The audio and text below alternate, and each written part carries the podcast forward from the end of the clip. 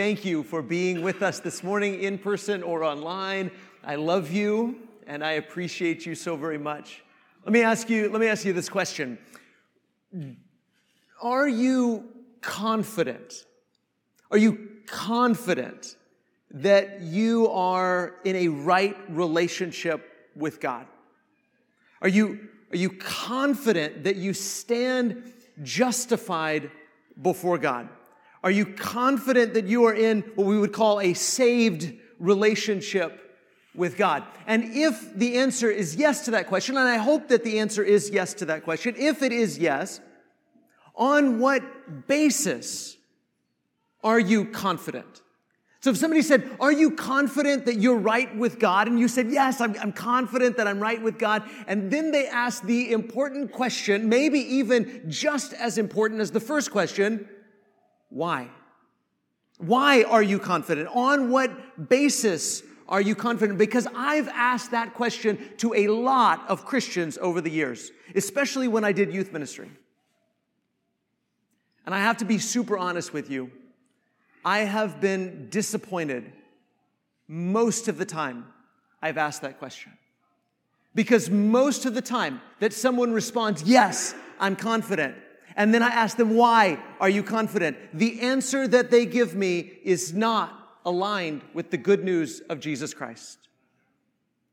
The answer that they give me is not aligned with the gospel of Jesus Christ. They say, yes, they're confident. And I say, why are you confident? Why are you confident that you're saved? Why are you confident that you're justified? Why are you confident that you're right with God? And then they give me an answer that tells me that their confidence is misplaced. So here's how I want to begin this morning. Many Christians have no confidence, that's some of us.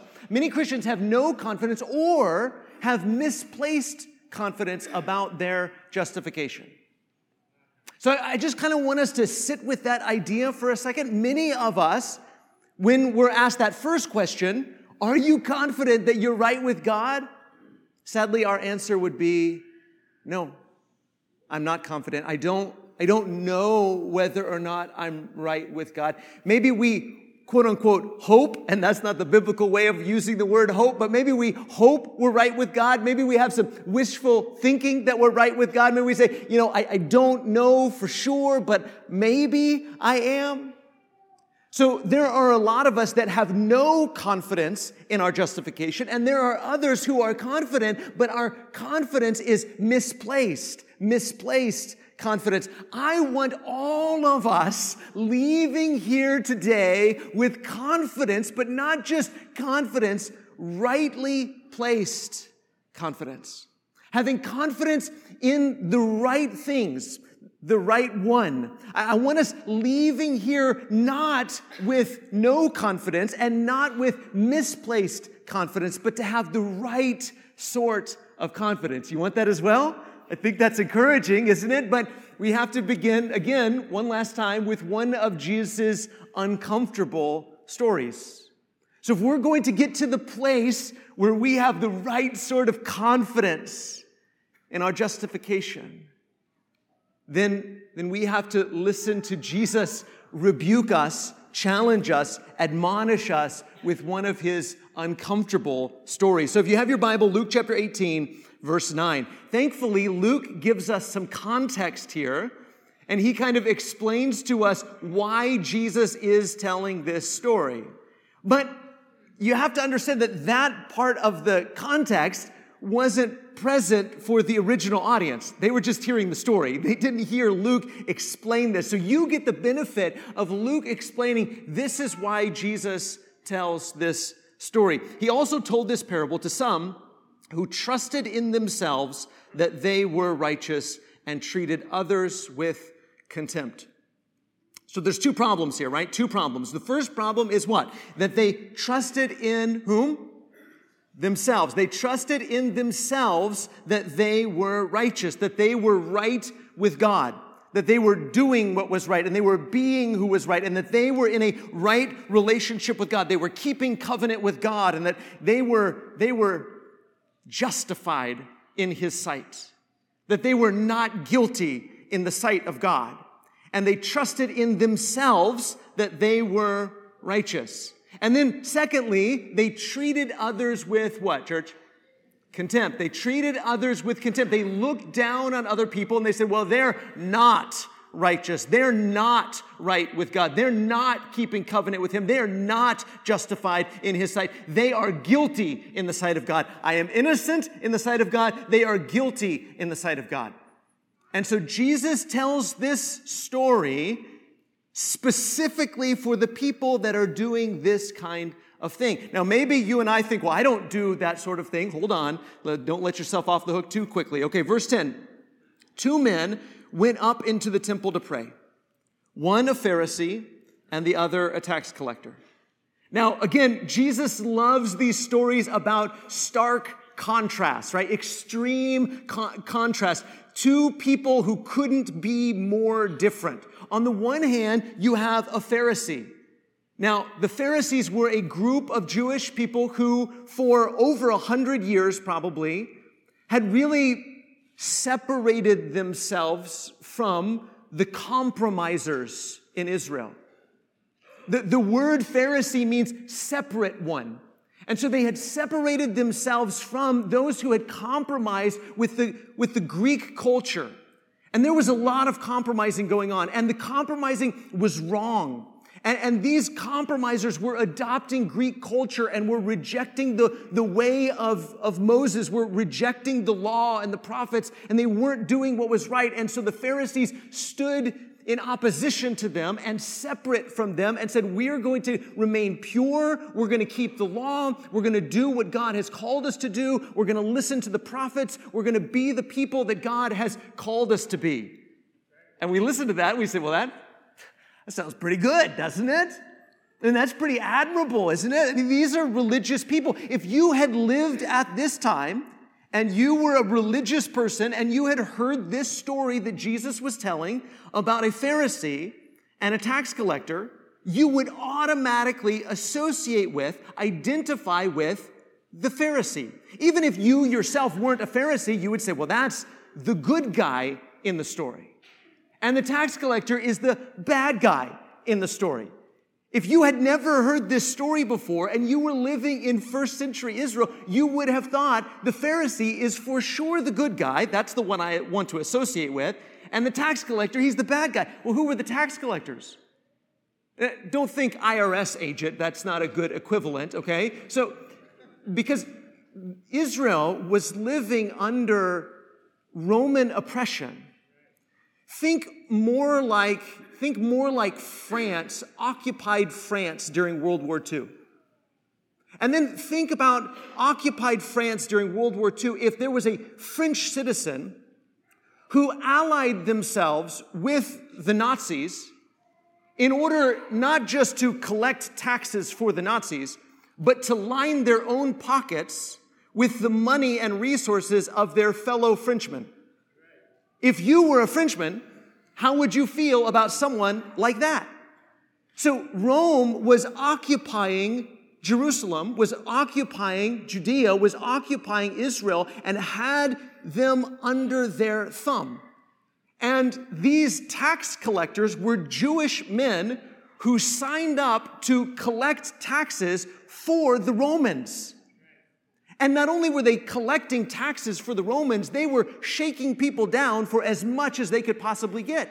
You might be traveling down the road. If you were a farmer, you might have a, a wagon load of goods and you'd be traveling down the road, and one tax collector with the power of the Roman army would stop you and take all of your goods and your wares out of your wagon, and they would assess how much it was and how much you owed them to cross the next bridge. And then you would go a little bit further, and maybe there was another tax collector. It didn't matter that you just got shook down by the last guy, you might get shaken down again. And they're going to take even more from you. This was a job that people said if you if you go to work for the Romans like this, you are out. You're out of our out of our nation. You're out of our family. We don't want to have anything to do with you. You you are not one of us. If you would treat your fellow Jewish brothers and sisters this way, you're not one of us. So, what sort of people do you think would sign up for such a despicable job? despicable kind of people, right? That say, I don't care. You can reject me if you want to. I don't care. I don't care if you, you accept me in your family. I don't care if you don't accept me at synagogue. I don't care if you want to listen to me or whatever. I'm going to get rich by working for the Romans. And these were the kinds of people who became tax collectors. And so Jesus is telling a story where there's a Pharisee who says, I want to do the will of God. I want to be obedient to God. I want to remain pure and remain separate from those who compromise with the world. And then another person who says, I just want to get rich. And I'm going to rob as many people and take advantage of as many people as possible. And I'm going to get rich. And it's okay if I'm supporting the enemy of my people because I'm getting rich in the process. And these two men are going up into the temple to pray. Again, if you're listening to this story for the first time, it's a no brainer, right? It's a no brainer of who's the good guy here. And who's the bad guy here? Jesus says, verse 11, the Pharisee, standing by himself, prayed thus God, I thank you that I'm not like other men, extortioners, unjust, adulterers, even like this tax collector. I fast twice a week. I give tithes of all that I get. Now, if you're a first century Jew and you're listening to this and you're identifying with the Pharisee, you're saying, all this stuff that he's listing, that's good, right? It's good that he's not an extortioner, extortioner. It's good that he's not unjust. It's good that he's not an adulterer. It's good that he's not a tax collector. What's he saying? God, thank you. Thank you that I don't lie and I don't steal and I don't cheat. I don't commit sexual immorality. I, I fast. I give. I do what I'm supposed to do. I'm keeping the law. I'm being obedient to you. In fact, one commentator, Craig S. Keener, said this Jewish people considered it pious to thank God for one's righteousness rather than taking credit for it for it oneself. The first hearers of this parable would not think of the Pharisee as boastful, but rather as grateful to God for his piety. Now, again, I want us to be uncomfortable with the story so we're not too quick to say, well, of course, that silly old Pharisee. I would never be anything like that. Hold on. Don't let yourself off the hook too fast. Because if you were standing there listening to Jesus tell this story, you would think, well, what he's saying is completely reasonable. What he's saying is reasonable. He's thanking God that he's not like these liars and these cheaters and these thieves and these immoral people. Of course, he's thanking God for that. So let me ask you this question What would a similar prayer sound like today? We have to get uncomfortable, don't we? If we're going to understand this, this story and we're going to apply this story, what would a similar prayer sound like today? Because again, all the things that he's listing in his prayer are good. It's good not to be an extortioner. It's good not to be unjust. It's good not to be a liar or a thief or sexually immoral. So, what might it sound like? How about a prayer that says, God, I thank you that I followed your plan of salvation. I thank you that I've been baptized for the right reasons. I thank you that I go to the right kind of church and I'm here every time the doors are open. Or what about a prayer that says, God, I thank you that I stand up for what's right in the world, that I belong to the right kind of political party, that I'm not like all those atheists and ungodly people in our culture. Or a prayer that says, God, I thank you that I'm tolerant and I'm kind. I'm not a racist. I'm not prejudiced. I'm not like all those religious hypocrites out there. Is it possible that whether we would say all of those things out loud or not, that in our heart is something very, very similar to what the Pharisee had in his heart? That we look at our life and we say, I am pretty good. I am pretty good. I'm, in fact, I'm not like all of these other people. Thank you, God, that I'm not like all of these other people. I'm doing a pretty great job. Now, remember what Luke says. Here's why Jesus is telling this story to admonish those who trust in themselves that they are righteous. See, all these things are good. It's good to, it's good to obey God. It's good to worship God the way God wants to be worshiped. It's good not to be a racist. It's good to be kind. All of those things are good. But if you think that you are in a right relationship with God because of what you do or have done, then you are trusting in yourself for righteousness.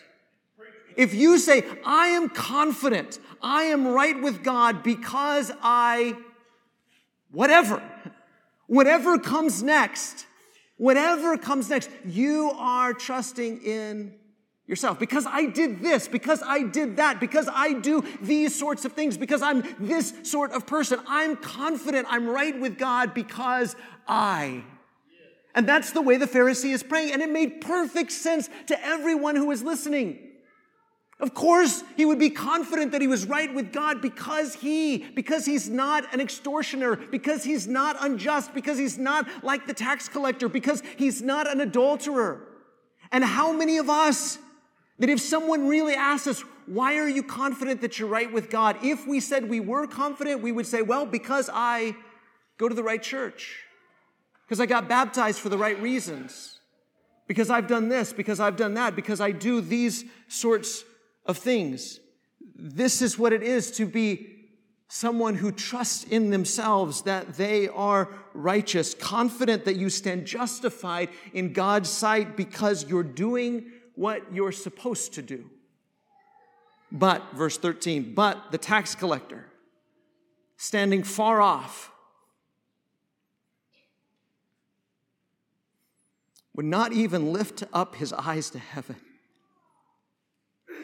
but beat his breast, saying, God, be merciful to me, a sinner.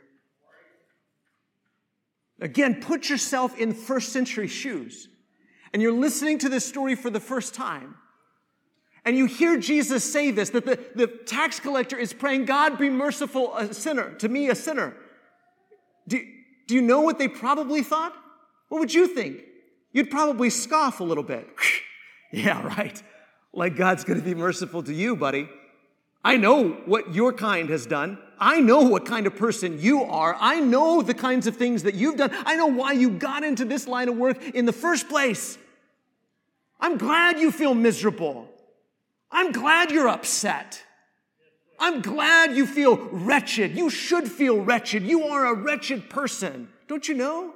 That if you had been listening to this story, you would think, yeah, yeah, he should feel bad for his sins.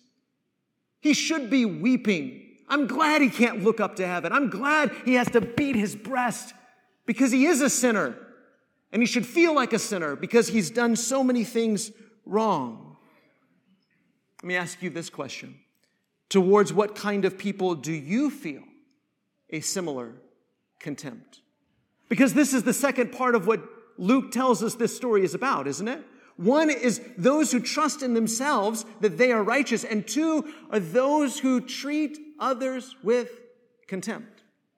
And so Jesus uses someone in the story that everyone felt contempt for the tax collector. Of course, everyone feels contempt for this guy. But what about you? What about me? What sort of people do you feel that way about? And you say, Of course, they're despicable people. They're horrible people. You'd be shocked if you saw them walk into the church building. What are they doing here? Of course, they should feel miserable. Of course, they shouldn't be able to look up to heaven. Think about all the things that they've done. And you thank God that you're not a person like that. Are there people in your life that you feel this sort of contempt for? Really reflect on that question. Again, don't let yourself off the hook too easy. It's really easy to say, I don't, I don't look down on anyone like that. I, I would never have contempt on others like that for anyone. Is that true? Verse 14. Here's the shoe. This man, the tax collector, this man went down to his house, what church? Justified. Rather than, rather than the other.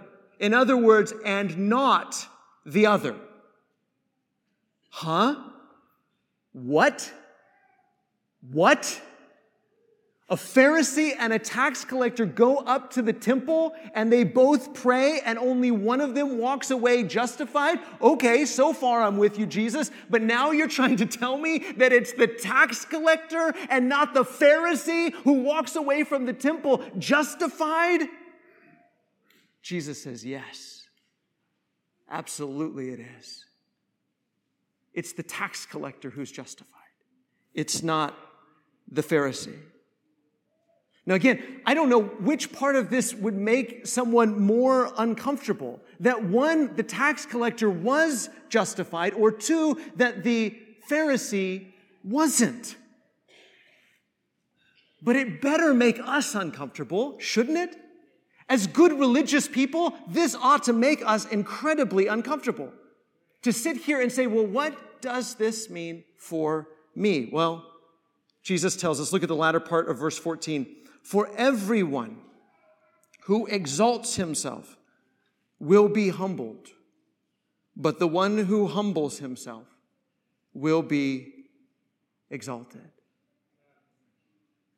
Was the Pharisee wrong for doing all of the good religious things he did? Absolutely not. He should have been doing all of those things. He was wrong because he exalted himself. He was wrong because he didn't humble himself. Was the tax collector right for doing what tax collectors do? Absolutely not. He was right for humbling himself. So let me ask you this How do you exalt yourself? According to this passage, how do you exalt yourself? Well, one, trust in yourself that you are righteous. Be confident that you have done what it takes to stand justified before God. If you do that, then you have exalted yourself. And so many of us have. We pat ourselves on the back and we say, Well, of course, I've done all the things I'm supposed to do. I've checked all the things off the list. I'm justified because I have done X, Y, and Z. And I did them for the right reasons, by the way. And that's exalting ourselves. Or two, treat others with contempt. Treat others with contempt because they've not done the righteous things you have done. Look down on other people and say, well, of course, none of them are right with God because none of them have done X, Y, and Z and done them for the right reasons. But I have, therefore I am right with God. And Jesus says, if you exalt yourself, you will be what, church? Humbled. God will humble you.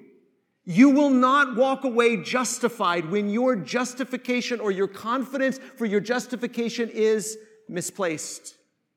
If your confidence is in you and in what you've done, that you've done all the right things for all the right reasons, then you will not be justified before God. And that ought to make us very uncomfortable. But the flip side of that, what do you do or how do you humble yourself? How do you humble yourself? Number one, recognize that you are a sinner. That's what the Pharisee didn't come before God confessing. Father, I've sinned. I'm a sinner. I've broken your law. I've fallen short. I haven't done all the things I was supposed to do, and I haven't done them for the right reasons. I prayed so that people would look at me. I taught so that I could gain a name for myself. I fasted and I, and I gave so that other people would applaud me and I'm wrong and I'm sinful, Father, and I need your forgiveness. He didn't go before God confessing those things. He didn't humble himself, and because he didn't humble himself, he wasn't justified. But the tax collector did. He confessed, I am a sinner. Number two, throw yourself at the mercy of God. That's what the tax collector did. He threw himself at the mercy of God. That was his only hope. God be merciful to me, a sinner. And finally, regardless of their sins, treat no one with contempt. Regardless of their sins, treat no one with contempt because that would be you. That was you. That would still God. How dare we look down on anybody? The tax collector couldn't look down on anybody. He was already at the bottom of the, of the ladder. He couldn't look down on anyone. He could barely even look up to God. But that's what we need to do, isn't it? look up to God and look down on no one. Throw ourselves at the mercy of God. So, back to our original question how can we have confidence? Reading the story like this, how can we have confidence that we're justified in God's sight? Well, it's certainly not by exalting ourselves. Our confidence, our confidence has to be in God's mercy. Be confident in God's mercy. See, we have the benefit of hearing this story. When the, when the tax collector left, did he know he was justified? Did he feel justified? I don't know. Jesus doesn't tell us. But you can. You can know that you're justified. You can be confident in your justification. If your confidence is rightly placed, if your confidence is in God's mercy, not in yourself that you are righteous, but that He is righteous, that He is kind, that He is loving, that He does the saving. We cannot be the kind of people who put the confidence in ourselves that we've done all the right things for all the right reasons. Nonsense. We haven't. I haven't. I was baptized. But hopefully, I was baptized not because I was putting confidence in my baptism or confidence in my ability to understand all the ins and outs of baptism, but I was baptized because I had confidence in the grace and the mercy of God. That's what baptism is. It's throwing yourself at God's mercy. It's you saying, I know that Jesus died for me to be my atoning sacrifice, so I am throwing myself at your mercy. Have mercy on me, a sinner. And God says, with pleasure. With pleasure. God loves to justify sinners. In fact, listen to what the Apostle Paul says. The, the Apostle Paul, the recovering Pharisee himself, says this to his protege Timothy, Christ Jesus. Christ Jesus came into the world to save sinners, of whom I am the foremost. But I received mercy for this reason that in me, as the foremost sinner, Jesus Christ might display his perfect patience as an example to those who were to believe in him for eternal life. To the King of the ages, immortal, invisible, the only God, be honor and glory forever and ever. Amen. If we can help you to throw yourself at the mercy of God, come now and walk away confident that you are justified because God is merciful. As together we stand and sing.